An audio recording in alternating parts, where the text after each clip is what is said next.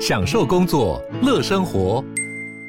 就算不在办公室，也能从容应对线上会议。HP Dragonfly 透过专业的 HP Presence 设计，内建降噪及会议快速键，搭配清晰的 Bang & Olufsen 音效，增强音讯及视讯功能。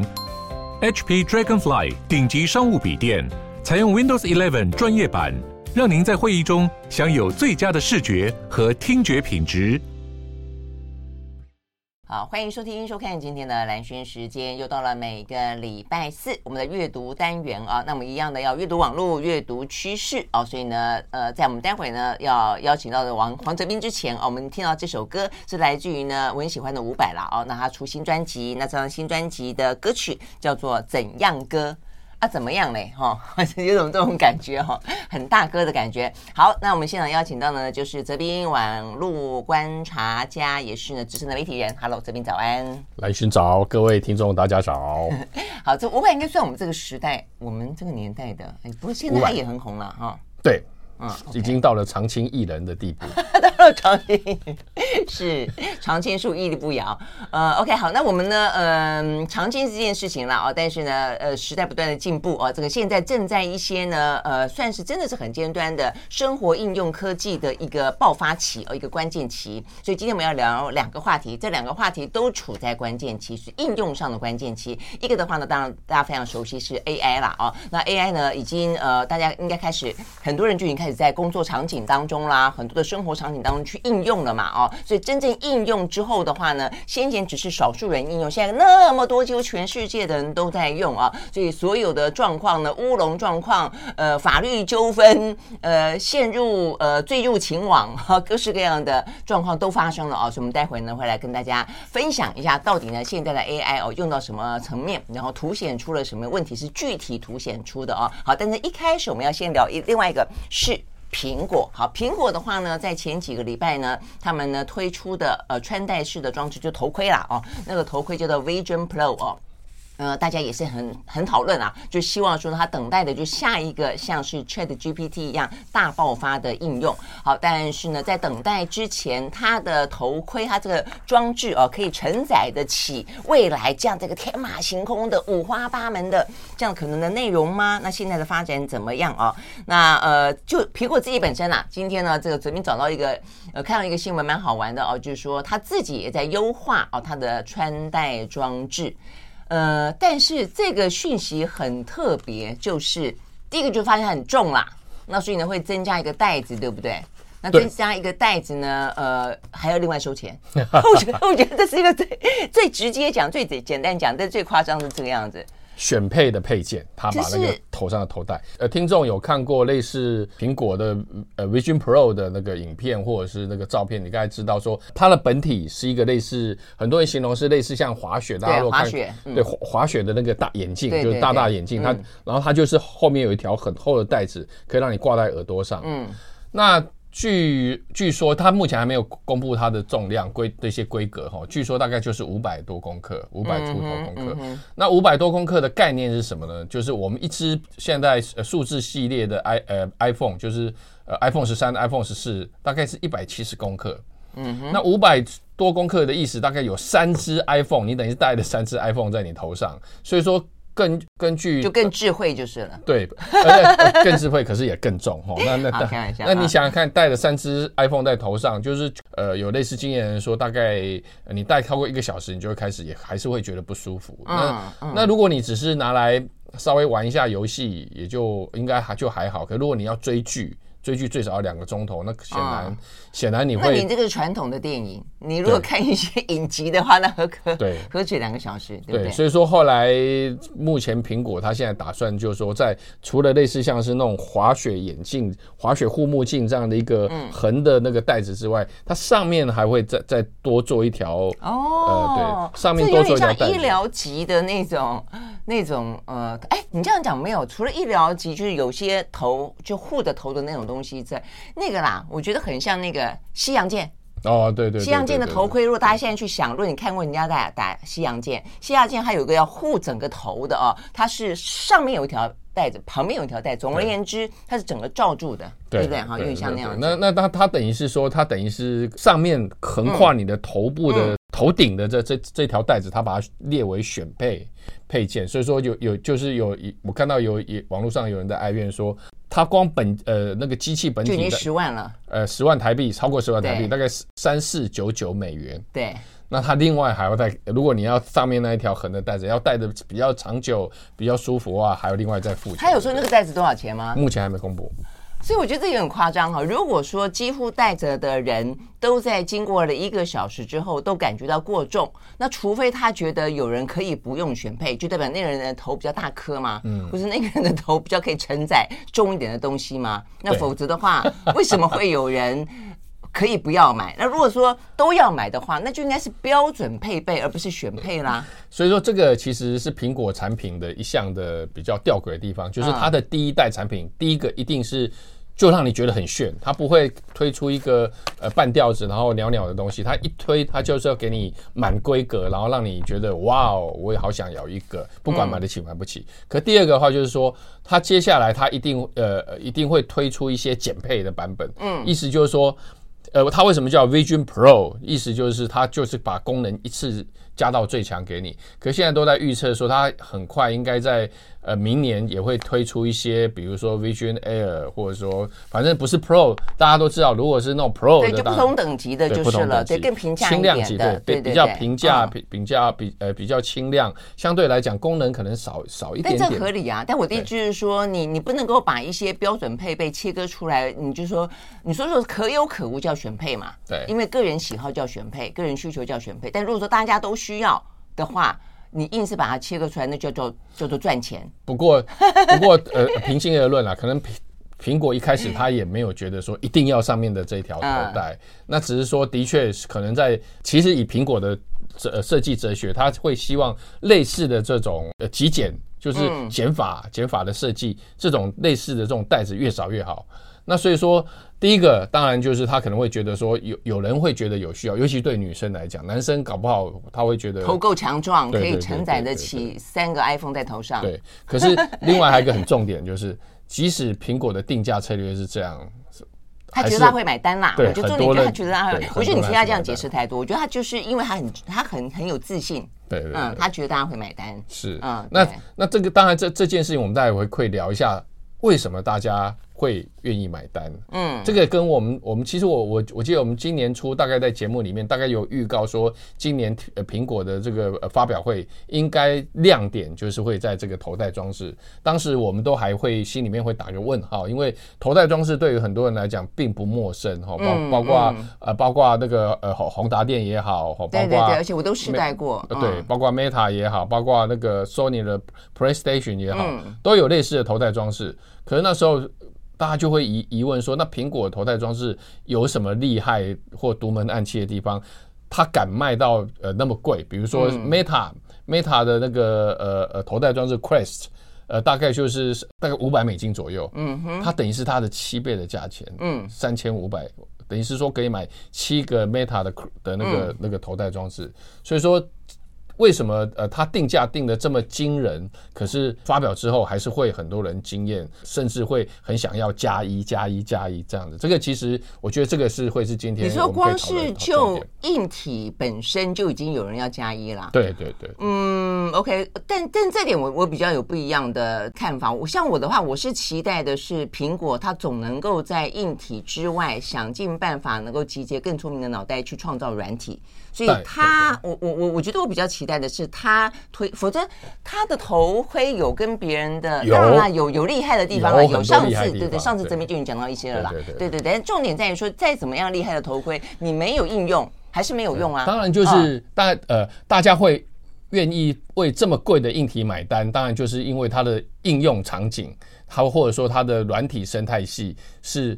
呃，我们刚才提到那些呃厂商所没有的，我觉得这个才是真他真正的独家暗器。我觉得简单讲，还没出来啊。他现在已经在打打造生态系，因为他的他正在打造中，他正在呼朋引伴了。所以，因为他的这个机器也还没有那么快上市，他只是发表而已。对对，真正要开始呃商业贩售是明年。对，没错，就是这个概念。所以呢，等于就是在等个半年多一年的时间，这段时间里面，呃，苹果呢正在想办法呢组成一个呢，就像是现在的呃苹果的 Apple Store 里面的那么多那么多软体供应商的这个概念，它正在组成一个呢 For 它的呃 Vision 的哦，那我前段时间就这段时间了，访问了一些，因为我在网络上面有个节目啦，哦，这个叫做 IC 梦想家，里面谈了很多科技趋势。其实现在在做 AR、VR 的厂商的，还有还有 MR 的，蛮期待苹果的。他期待就是苹果可以带领大家往软体冲冲冲。我们休息了，再回来继续聊。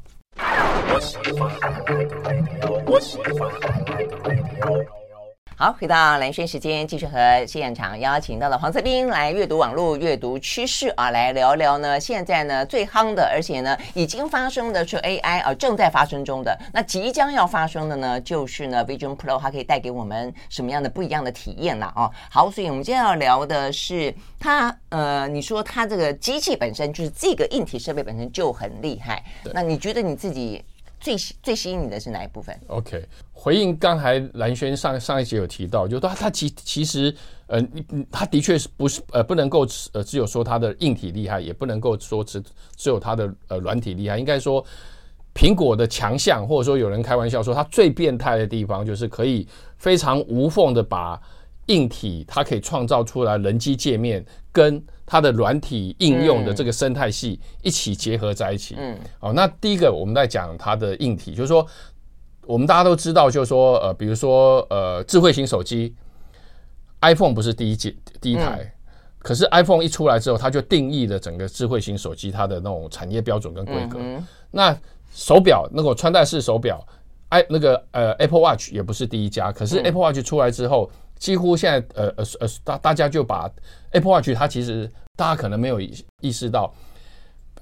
苹果现在是全世界也除了它是电脑制造商跟手机制造商，钟表制造商，对，它也是全世界最大的钟表制造商。它一年要卖掉八千个呃八千万个 Apple Watch，所以说没有一家那种那种那种那种呃呃钟表厂商卖的比它好。那这个其实就是呃苹果真正厉害强项的地方。那现在呃就谈到就是说为什么？这个头戴装置卖的这么贵，虽然还是被嘲笑、被质疑，可是很多人他其实是是认为是呃呃，他是很有潜力成为，对啊，就值得等待的啦。嗯，对，就是第一个，就是第一个，当然就是说从应用场景来讲，嗯、就是说以前的我们刚才有提到，以前的头戴装置，大家就会觉得说，它就只能拿来玩 game。那我拿来玩 game 就是一个大概五百块美金，一一万多块台币，已经已经到顶了。可是以这个呃 Apple 它发表的这个 Vision Pro，它强调是说它的整个界呃界面，它其实是它可以融呃结合它的这种呃呃呃 APP 的生态系之外，它还可以连线你的，比如说你的 MacBook 或者它的说或者说连呃连到你的键盘，它可以变成一种工作跟娱乐。全方位的一个一一个一呃一个界一个界面跟跟机器，嗯哼，就是说以前我们不太会想想象说把把那个呃 Meta 的头戴式装装置或者说那个 PlayStation 的那个头戴式装置用在工作还有比如说跟朋友联络聊天这样的一个一个场景里面，可是 Vision Pro 它要推的这呃推的这个应用，它其实就是某种程度上它就是一种沉浸式的。嗯，这种科技科技工具，让你呃，不管是在工作也好，或娱乐也好，或者说生活也好，生活帮帮人际关系也好，对，对对比如说帮小孩录影啊、嗯、拍照啊，它其实完全就可以透过这样的一个载具，然后而且它可以呈现是类似三 D 的一个效果。对，所以简单讲，就是为什么呃，Apple 到现在为止都不希望大家看到它的 Vision Pro 只讲元宇宙这件事情，因为他觉得元宇宙这件事情已经被祖克伯定义成纯粹是一个玩游戏。感觉上只有这样比较 for 娱乐的部分，但事实上对他来说的话，你可能开会的时候，你可能可以跟远端的人，就像是在电影里面一样，呃，就像是那个什么星星际漫游啊什么之类的，就是你可以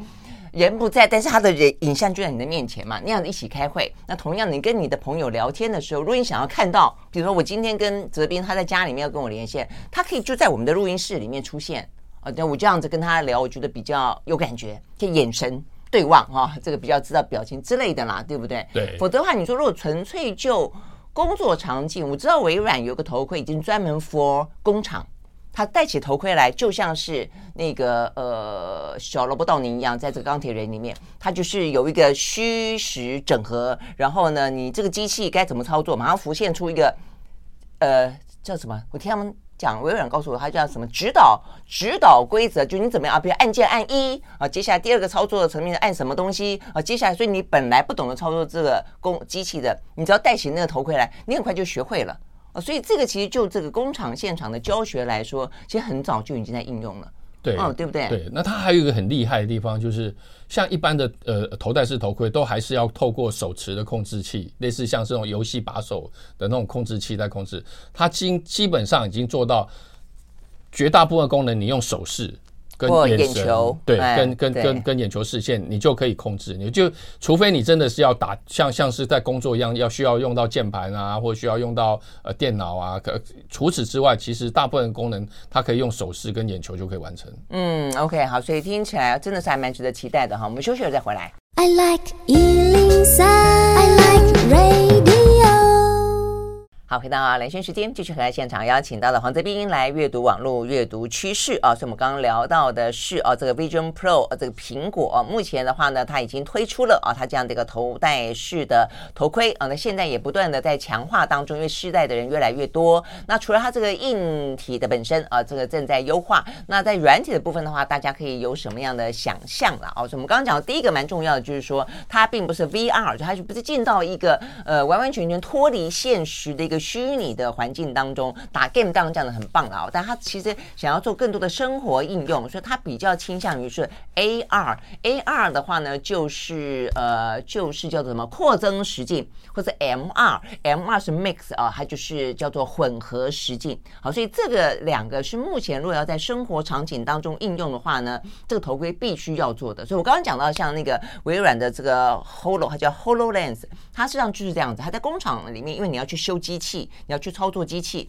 所以呢，带上它的人，一方面可以看到现场的机器，二方面可以看到呃操作手册哈之类的这个东西，或者可以看到远端的一个人来跟你讨论如何的修机器。所以呃，这个 Apple 也是做到这这一点，就至少要这样子，因为它其实有很多的。状况假设啦，就必须要是这样的一个 MR，对不对？对，就是说，像刚才蓝轩提到的那个微软，它之为为什么之所以它主要会用在那种工业场景，对 B to B，因对，因为他知道说这种头戴装置一定势必是贵。很难就，它要应用到在现阶段的技术跟这种呃元件的价格的限制底下，它要做到这样的一个规格哈，它一定呃售价降不下来，所以它就用在 To B 的部分。嗯，那苹果它它它基本上它一直是走的是消费性电子路线，所以它所以它是非常大胆的在 To C 端，它也敢推出这样的一个一一一个呃一个呃三 C 装置哈。那它它之所以会，而而且刚才蓝轩也讲到一个重点，他一直避免去强呃强调元宇宙，嗯，他一直去去强调说他们是一种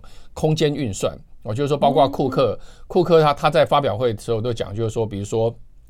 以前 Mac 电脑开创的是个人运算，以前的不然要不然再更早很多，大概都是企业跟学校才有有那种大型电脑嘛。那 Mac 个人电脑，他他们形容是说。呃，他把它创造了一种所谓的个人运算。那它智慧型手机，它创造的是一种行动运算。那它它在定义呃 Vision Pro，它就是把它定义成一种空间运算，因为。我我当然我们我们都没戴过，可是我大概看过很多人戴的影片，他看从里面看进去，就是有一点像是在呃，有一点像是什么，像是呃呃呃阿汤哥演的那部电影叫做《关键报告》啊，我知道，就说你可以他你一进去，他会有很多那种 icon，像是那个那个手机或电脑上面的 icon，对，那你也可以点开另外一个或点同时点开呃三个好几个，然后他你可以把它列在你的身边眼前周围啊，我觉得好酷哦，那很像在我们在那个开。那个新新闻 新闻会议的时候，就会有很多的电视机都在我们的前面，然后我们就看哦，这个电视机怎么样？我们就要做一个部署啊，什么之类的。可是从 Vision Pro 里里面看出去，它是有一点像是很多虚拟的荧幕就浮在半空中。嗯，那而且你可以把它推远，比如说你要看电视，你要追剧的时候，你可以把那个荧幕推远之后，它就可以类似粘在墙上，粘在墙壁上，然后你你这样的看的距离当然是就是比较舒服的。所以说，他甚至连这种工作状态跟休闲状态的这种场景同时存在啊。对，它可以同时，比如说你在追剧旁边，呃，只要你开的那个小城市，嗯，比如说呃那时候可能有 Line 进来了，它可以随时提醒你。对，它可以随时提醒你，你还可以一边追，像我们现在很多人一边追剧还一边会回讯息嘛。对，它让你从 或或者说呃呃有视讯电话进来了，你也可以同时接，你可以暂停了按视讯电话，就是它我目前看到。或者有个小 baby 的在那个地方，或者有你的爸爸妈妈在那个地方，可以随时确定他们的安全。对，那另外一个比较特别是说，它的那个荧幕，它其实是可以双向，就是说外面的人也可以看到你的眼睛，那就表情啊，或笑啊，开，就是说它不像是那种 Meta 的那个头戴装置，它把你跟现实世界是隔绝开来的。是，所以说大家可以想象一种场景，它的它的那个荧幕是透明的，就是说，比如说呃蓝轩戴的这个呃 V。Vision Pro，它是可以看到我的表情，然后我也可以看到他的眼神。哦，所以你这样讲，意思是说戴着 Vision Pro 之后的女生还是要化妆就是了，否则以后都完全看不到，她就不用化妆，素颜对不对？对，所以说很 呃，所以说大家就比如说像有一位科技作家叫施呃施典志，他就提到一点，就是说必须要做到像 Vision Pro 这样的一个一个场景，他才有可能，比如说我们带带着他走出门。嗯，像其他的头戴式装置，你几乎不可能带着它走出门，因为你看不到外面。是，没错。可是当呃 Vision Pro 普及之后，大家可以想象，就像很多人现在骑摩托车，那个安全帽上面会有一个那种那个 GoPro。呃，对对对，类似。可是未来可能，我我我们一开始看到会觉得很怪，可是现在我们都看习惯了。可未来大家可能也会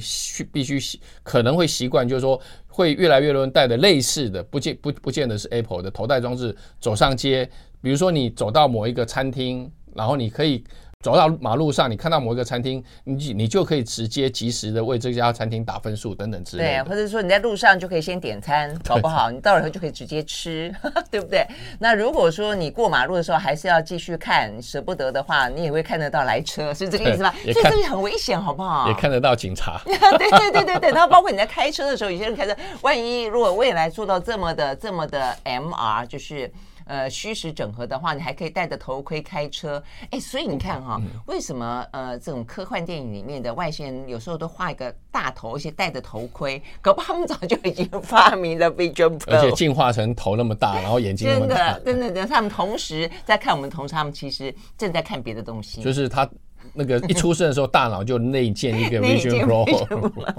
啊。不过当然有这个开玩玩笑，归归归玩笑。不过我的确，我可以想象，就是说未来可能交通法规它也会规定说，你开车开车的时候，或者说过马路的时候，在某一些场景你是不能够戴类似头戴头头戴装置，不然的话的确会为自己跟其他人带来危险。OK，好，所以这个的话，我们真的是呃有待观察，可以好好等待了。我觉得刚才泽斌讲的那个重点就是说，大家对于苹果，所以这是苹果的本事。我觉得苹苹果的价值在这里，它可以让大家相信它有能力做到一个别人做不到的事情。我觉得这件事情其实是很很重要，也很难得，非常难得的哦。好，但我们刚刚已经讲到了，光是像那个头盔，未来可能就会引发呃有正面的，可能有一些负面的啊。所以我们接下来就要聊了，这个 AI，呃，经过了差不多也好几个月了哦，这个已经引发出越来越多呢，呃，有趣或者越来越多纠纷，甚至呢已经有了一状啊，这个上法庭告了 OpenAI，呃。为什么呢？我们休息，马上回来。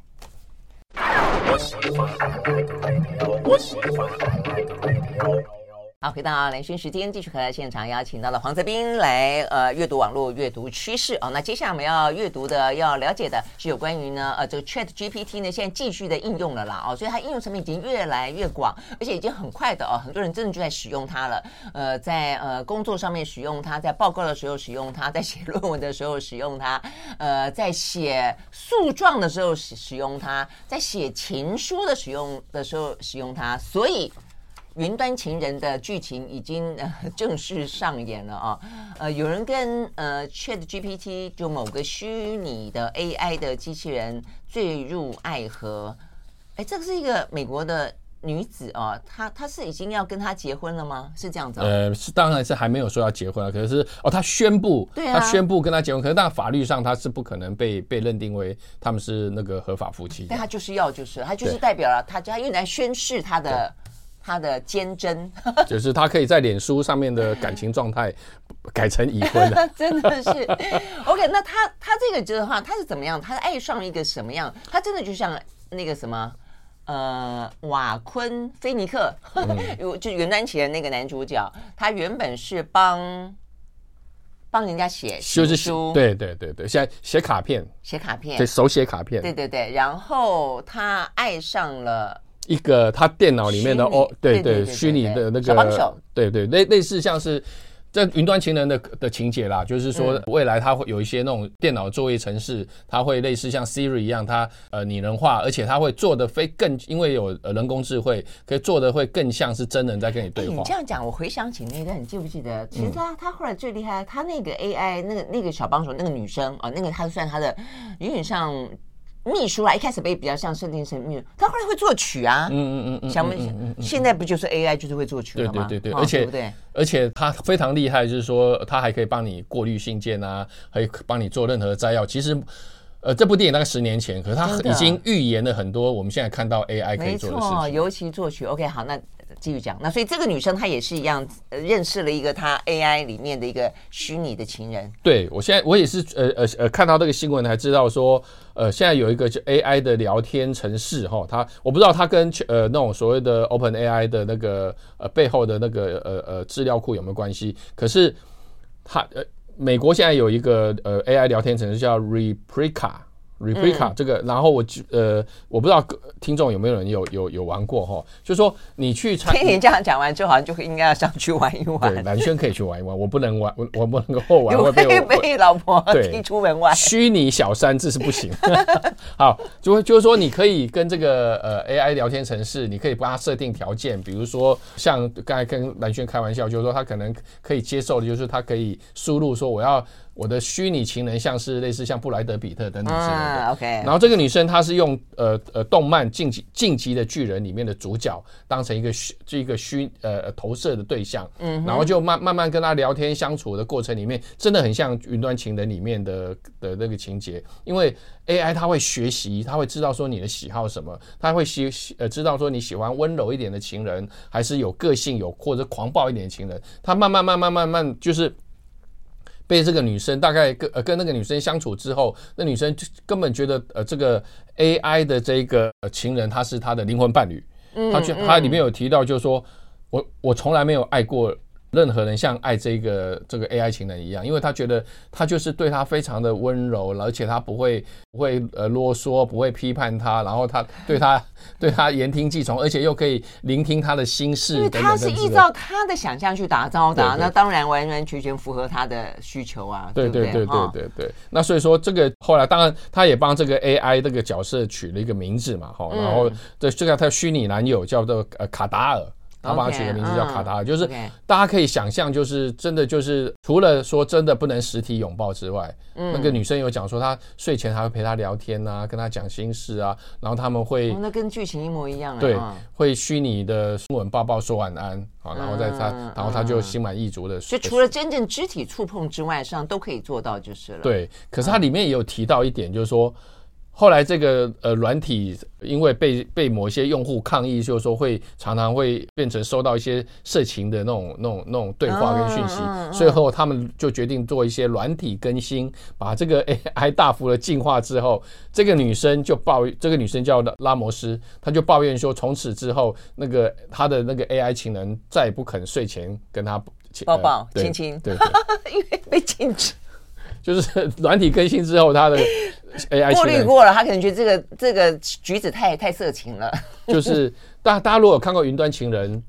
可能就知道涉嫌性骚。就是说他在《云端情人》的剧剧情设定里面，他们甚至可以做虚拟的网那种性爱，对虚拟性爱。嗯，那那当然可能就是说这个这个那个 AI 聊天城市，他也担心说有人慢慢慢慢，因为那种人发展对发展到过程情情到。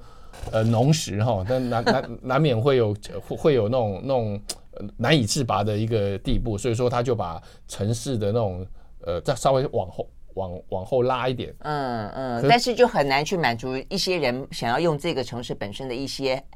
呃私密的欲望，对不对？因为我们也曾经聊过，其实网络的推进其实很大一部分是是情色。对不对啊、哦？OK，好吧，所以呃，原来啊，很那么快就可以坠入爱河，但是同时也有一些做得到，但是或者不让做的事情。对，啊、可是我觉得很有趣的就是说，嗯、这个新闻里面有提到，就是说，当然你可以帮他这个 AI 设定一些条件啊，比如说他的长相啊、外表啊、身高啊，还有他个性啊等等之类。嗯、可是这个 AI 也会透过学习，它自动发展出一些独立人格。比如说以这个新闻来讲，嗯、那个他设定的那个男男主角，他的虚拟人，对。比如说他他会设他会自己发展出，就是说他他会他会告诉你说他喜欢什么颜色，然后他喜欢听独立音乐，然后他喜欢写作，然后他的行业职业什么东西，就是说他并不是完全都是你设定的，有他会根据呃那种机器学习，然后他某一部分他也会发展出独立个性，就会自我成长就是了。对，真的很像云端情人，就是说到后来那那部电影里面到后来那个那个。乔韩森，呃，斯卡雷乔韩森，啊 okay、他呃，他是他配音的嘛？是他配音的，我都没有注意到。OK，Scarlett，OK，、okay, 对他配音的那个那个云端情人，到后来他也发展出自己的个性，然后甚至是跟男主角也开始出出现一些摩擦等等之类的。那我觉得这个其实，呃，某种程度上，我不知道应该说这个电影太具有呃现实的想象力呢，还是说我们的现实太像是电影一样的梦幻这样？嗯嗯，真的是 OK。好，所以呢，呃。有了这样子的呃虚拟情人化，未来的真实世界当中的情人们，我觉得压力都好大哈。蓝雪，你去玩玩看。好，我去玩玩看，再跟大家做报告。我去了再回来。I like 103, I like radio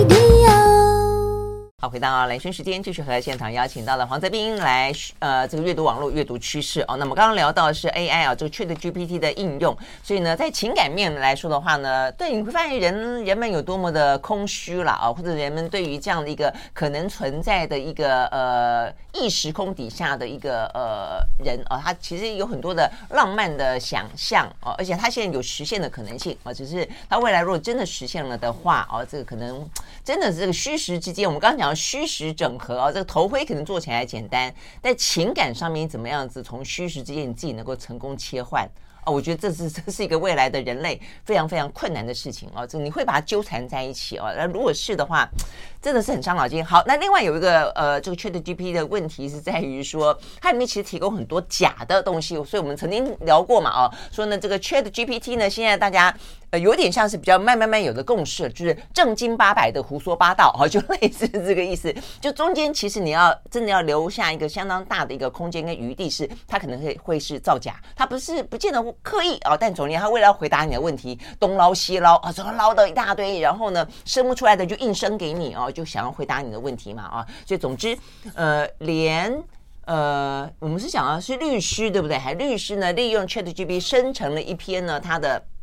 呃，甚至诉状嘛，啊，结果被抓包，被抓包。对，这个例子我觉得蛮好笑又蛮可悲的，就是说，像那个纽约，就是美国纽约有发生一个案件，就是有一个律师接到一个委托案，嗯，然后就是说有一个他的客户啊，坐坐飞机，坐飞机的时候，他可能他他脚离走道近一点，就被那个呃空姐。推那个餐车的时候撞到脚，嗯，撞到脚，然后他就他就有点受伤，他就很不他就很不高兴，他就控告航空公司，然后当然航空公司他当然也也也也有那个呃呃做做一些反诉嘛，哈，然后后来呢，比较夸张的是说这个呃呃律师事务所呢，他其中的一个合伙律师。就要求 ChatGPT，就是说有没有类似这种案件，哈，类类似这种控告航空公司这种类似呃呃受伤的案件，嗯，然后有有有没有哪些判例，哦，可以给？结果 ChatGPT 给他十个判例，就后来发现有六个判例根本是假的，根本不存在。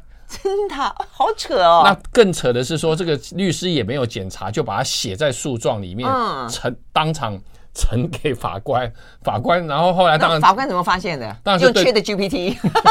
来检查。当然是对方律师，对方律师看了他的那个那个诉状，他当然就会去去找他里面的那那几个案例，发现其中有六有六个案例根本找不到，更不存在。嗯，然后法官就问他，然后那个那个律师他就坦诚说。他是叫 ChatGPT 找的，而且他还出示他的手机，他还出示他那个截图画面。他说他还正还还很认真的去跟 ChatGPT 扛，就是再三确认说这个这些那个判例都是存在的吗？ChatGPT 还跟他讲说有的，你可以去找哪几个法律法规资料库、法律资料库都在里面。而那因为这这些法律资料库是存在的，而且是有公信力的，他就相信了。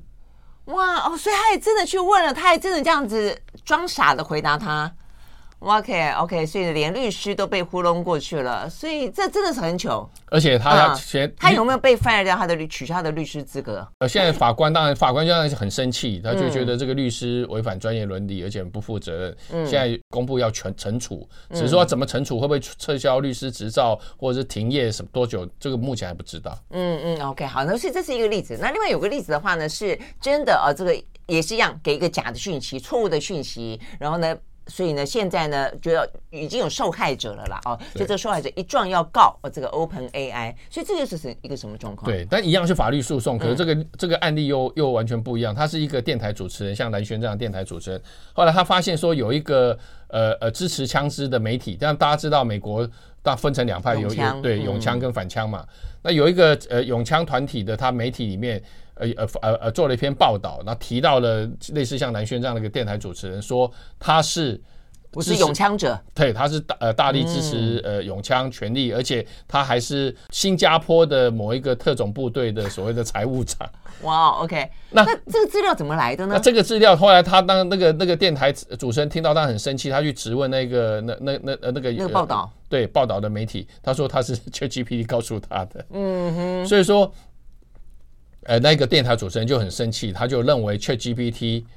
妨碍他的名誉。嗯，那他当然要找，当然是把找后面那个有钱的企业嘛，对、啊、他去控告。所以我没有，我我不是告那个媒体，我是告后面那个 OpenAI，因为你他提供了一个错误的讯息。对，你告那个媒体可能拿不到什么钱。可是你知道说，如果你去告 OpenAI 罪名成立的话，因为的确是 ChatGPT 把这个资把这个虚构的资料、假的资料吐给那那个媒体啊、嗯哦，那个那那个小小媒体对，那所以说变成就是说这又又衍生了另外一个法律诉讼。嗯嗯嗯，因为 OpenAI 后面当然是有个富爸爸是微软嘛啊，但是其实如果你要论法律责任，我觉得两个都有责任哎、欸，当然对不对？因为我们是不断讲的，因为我们两个都媒体人嘛，我们两个也都是呃专就是学学新闻，就是媒体本身当然有有查证的必要性啊，就是你基基本上你至少要穷尽一切你能够做到的能力去查。那如果查了以后还力有未逮，那可能另外一件事情哦，那就看法官是不是觉得情有可悯啊。但否则的话呢，呃，就媒体本身来说是一定要去做查证的。好，但是背后，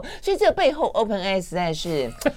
那现在已经进到法律程序了吗？对对对对对。这件事情我觉得是会会是蛮重要的一个判例哦，因为到现在为止，应该至少是在我们看得到的讯息里面，OpenAI 第一次啊，因为喂出那么多它自己生成的，你说它不是生成呃这个智慧，它不是生成正确的讯息，生成假讯息给你啊，所以这个事情呃其实是在目前看起来啊，这个 ChatGPT 被越来越广泛应用的同时，出现了第一起啊这个法律上的纠纷。所以呢，如果我现在已经开始啊在用啊这个 ChatGPT，而且你觉得很好用的你哦，可能要稍微的注意一下哦，就是在任何一个啊，这个你可能生成出来的东西给你之后，你要做研判，你要做选择哦，这个最后的权利还是在你手上。嗯，OK，好喽，那我们今天就到这边，谢谢泽斌带给我们这个呃很很 update 啊非常重要的讯息，谢啦，拜拜，拜拜。